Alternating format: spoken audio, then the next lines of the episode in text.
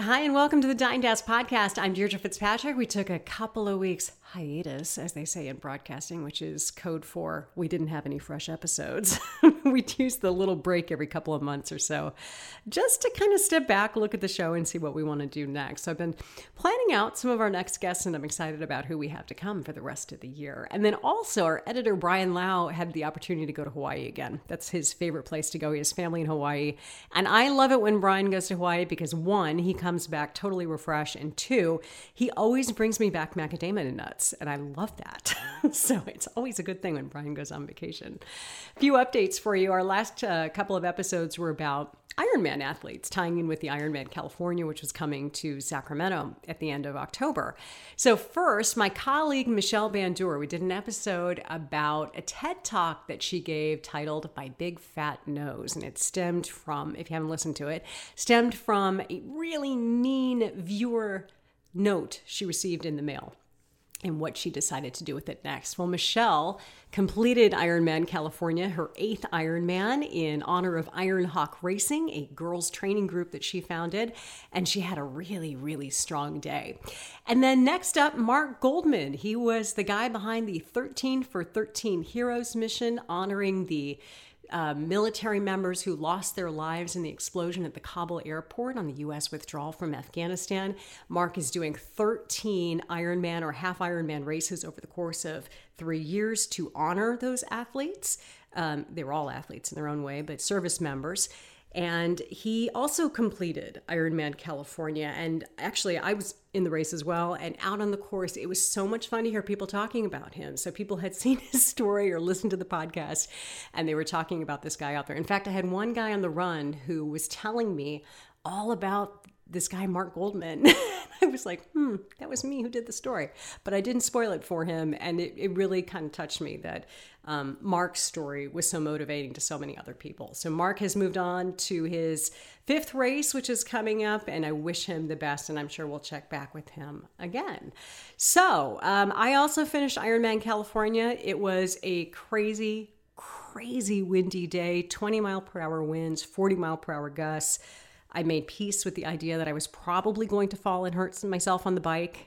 I did not, but it was a hard, hard, long day. But I did finish it. So thanks to uh, some of our podcast listeners who, as it turns out, were out on the course and cheering me along. I did appreciate it. Okay, so I came out of the race with my goal, which was having like a nice, clear mind, completely worn out by Ironman and the training.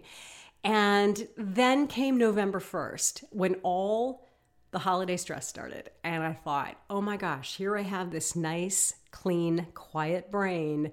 And here comes all the holiday craziness starting to come in. Like, as soon as Halloween comes up, people start that countdown of all the stuff that comes along with the holidays.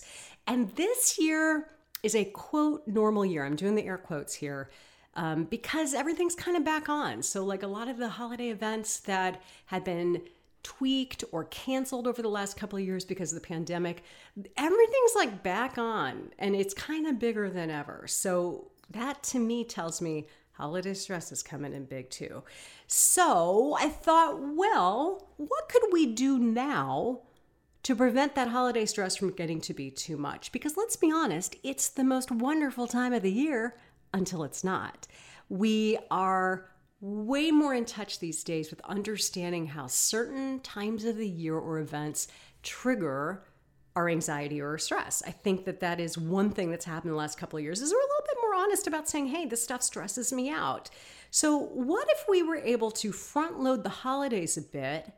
Little holiday reality check so that when they come around in December, regardless of what holiday is important to you, you can actually be in the moment a little bit more and enjoy it rather than feeling like you're stressed by it. So that's what this show is about. We're going to holiday hard without all the hard effects of the holidays coming back and eating into our mental health. That's the goal on this week's Dying to Ask. Have you ever wondered how did they do that? I do all the time. I'm Deirdre Fitzpatrick, and Dying to Ask is the podcast that gets me off a TV news set and into candid conversations with authors, entrepreneurs, athletes, and influencers I have been dying to talk to. Soak up the motivation that comes from learning how other people live their lives, how they take an idea or a goal, they follow through, and they pull it off. And maybe along the way, I'll get some answers to questions you've been dying to ask. How do you take stress out of the holidays? I asked people on social media that question. I got a couple of great answers. Sally Jorgensen said, Christmas is my favorite time of the year. I try to decorate early so I can enjoy my special four generations of precious family decorations. That's pretty cool. My mother does that too. My mother loves the holiday decorations, like every inch of her house. I am not exaggerating, is covered in holiday stuff. And she starts the second week in November, which I thought was just weird until I made the connection that she does it because it brings her joy. And I think, especially since my dad passed away, she just she loves the decoration process and she takes weeks doing it. Weeks. Which makes a lot of sense when you see how much stuff she's got. It's a lot. Um, Patricia Carosi. Patricia's a little bit more my speed, I think. She has three things. Number one, she runs and exercises always. That is so good, especially during the holidays. Number two, focus on the meaning of the holidays. The best gift is spending time with the people that mean the most to me. And then number three, she said, decorate our home. I love that. I love starting with the workout too. keep everything going right. Andres Sure said, keep exercising, keep your regular routine. All the experts seem to think that that is one of the best things you can do to try to lower the stress level. That came up in a lot of my research for this show. And then my favorite came from Stephanie Steele. Yeah, Ty's wife. Stephanie said, put the no back in November. Save your energy, relax and rest so that December is actually fun. And that is what it's supposed to be. Dr. Stephanie is very, very smart. She always has good advice, and I'm with her on that one. So I'm going to incorporate Stephanie's no into November into the first of my three tips that I'm going to pass along today. So the first one I think is you got to game plan the holidays, which means figuring out your no's and figuring out your yeses. The yeses are just as important as the no's, but then you got to start with the no's, I think, so that you can really um, picture how you want the next couple of months to feel. So start with your calendar. Step number one is going to be like figure out the calendar and your commitments so that you don't overcommit. And I'm going old school on this one. I brought this up before. I think you got to write this stuff out there is something to putting pen to paper or dry erase marker to dry board, whiteboard, to really see what your calendar looks like. I think it gets very complicated if it's always in a phone because sometimes your commitments can overlap and you it's only when you go into the day, you can see that there are actually like 14 things there, not just the one that shows up on your phone. So I have this suggestion. If you search on Google printables, monthly calendar, and the year, it will pop up the ability to basically print a free calendar. And if you just print out November and December, and you actually handwrite out everything that's you've got to do from your work commitments to your kids' school commitments, to sports commitments, to then all the holiday commitments, which will be just as time consuming as the ones I already mentioned. What you might see is why you're so tired and maybe why you're getting resentful of the holidays each year and why things can get so stressful so quickly.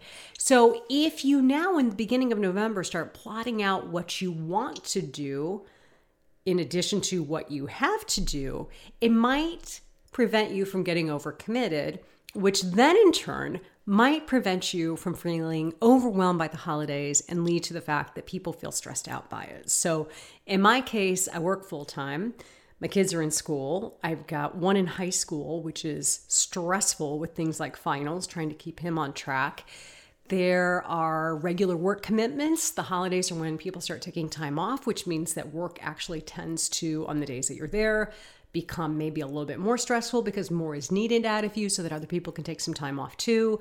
It's just a lot, right? So, what I'm doing is I'm actually writing this all out, looking at our family calendar and figuring out what's going to make sense. And a lot of times it's going to be saying no to things. So, I already know from me personally, any kind of holiday events that are happening in the middle of the week sound amazing the month before when I commit to them. But then when I get up to it, it doesn't sound amazing because I know what the trickle down effect is going to be on the other side. So if you have little kids, you know, it's like keeping them up late because you really, really want to go on the train ride or whatever. Man, there's a price to pay the next day. So for me, those midweek holiday events probably are not going to be a good idea. So that's going to be something it's going to be a hard no for me. Um, another one that probably doesn't fit well with our family at this point in our lives is having multiple holiday events in one day. So, you know, there's the performance, there's the party, there's the this, there's that. It just doesn't work. It's too much because the rest of the week feels like a lot. So for me, I'm probably going to look at that and go, "We that's probably not going to be a good good way for us to do things." Some people are totally the opposite. They thrive on it. God love you. I'm not that person. I'm not a party to party to party. It's like people who go to birthday parties on the weekend when their kids are small and they're like, "We have 3 parties this weekend." I'm like, "Ugh, no thanks." but some people love it.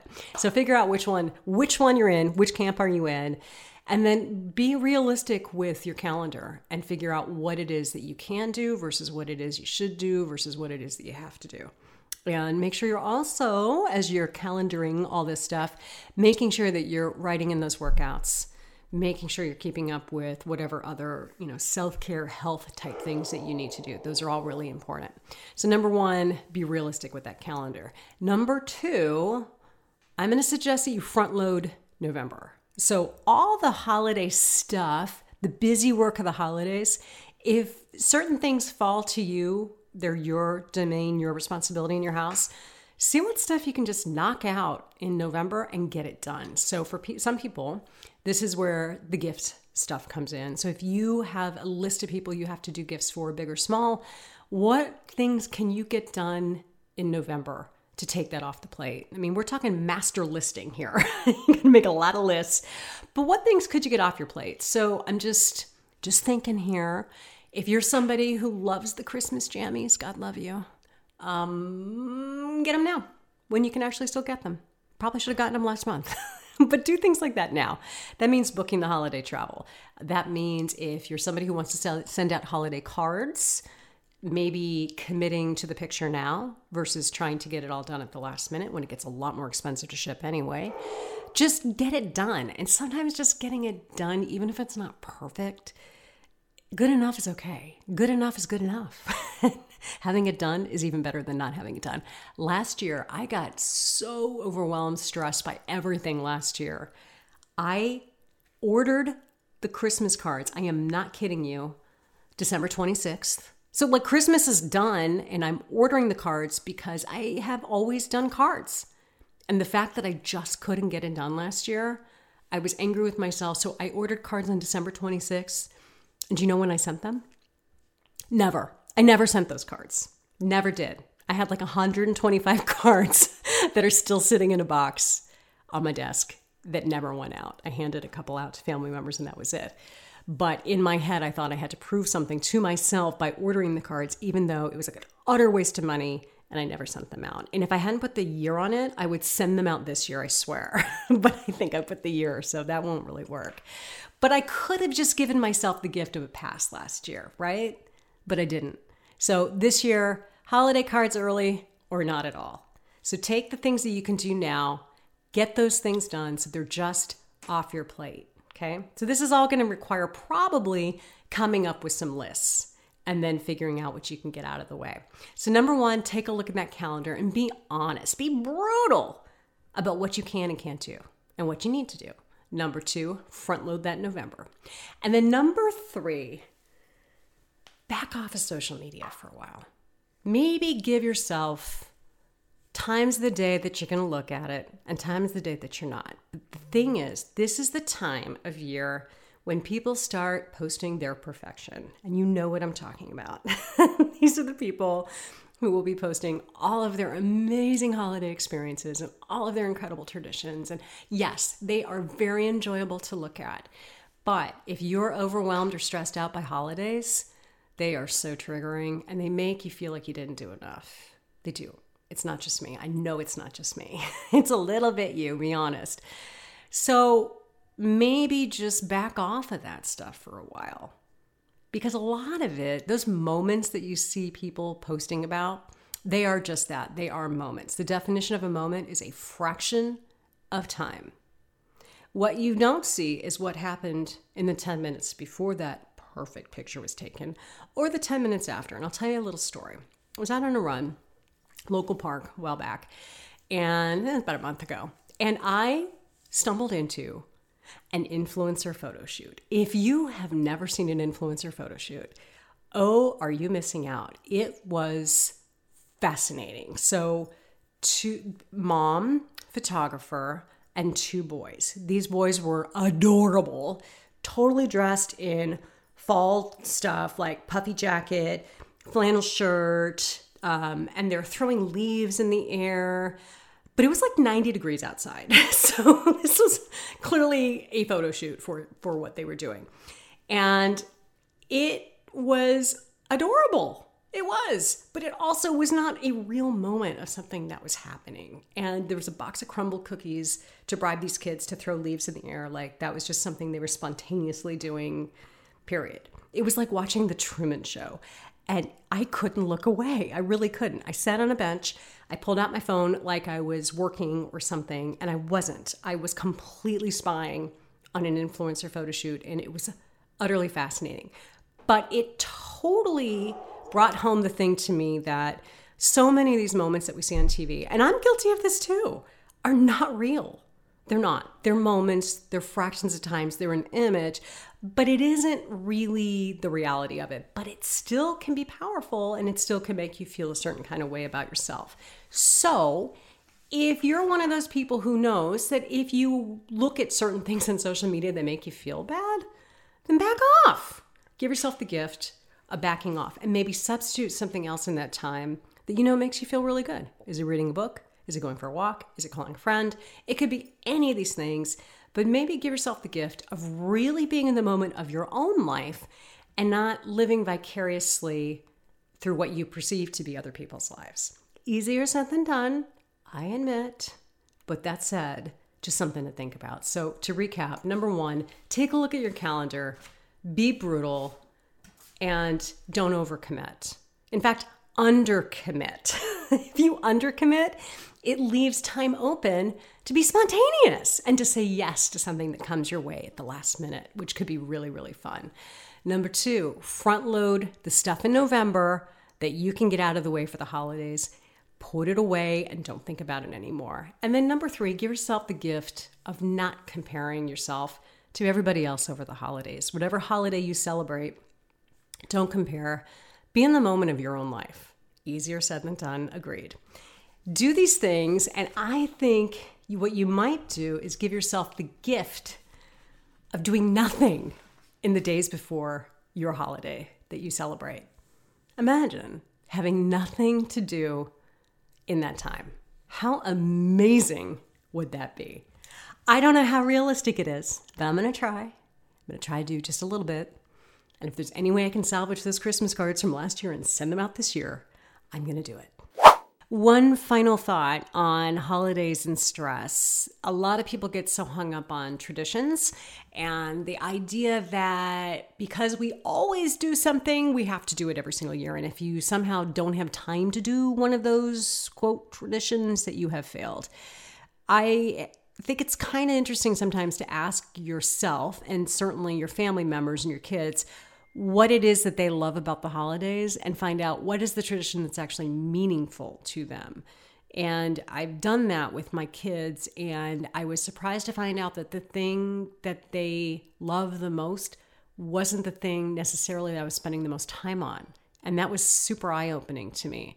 So maybe be honest. And maybe it's time to like do a little reset on your own traditions and try something new. That's the best way to get rid of an old tradition is to start a new one.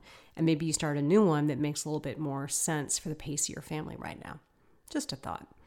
Thank you so much for listening today. Thank you to everybody who's been sharing the show and leaving those ratings and reviews on whatever podcast platforms that you're listening to us on these days. We're available on all the major podcast platforms, but it's those rating and reviews and then also sharing the show that helps it grow. That's just how it works in the the baffling podcast world. so thank you in advance for everybody who does that. Easiest way, by the way, to share a podcast that you like with a friend is to look for the share button on that episode and then text it to somebody. That is, I do it all day long to people, probably too much. I am that person. But when I hear something that resonates with me, I just love sharing it with whoever it made me think of. So I thank you for doing that with this show. Have a great week, and we'll see you next time on the Dying to Ask Podcast.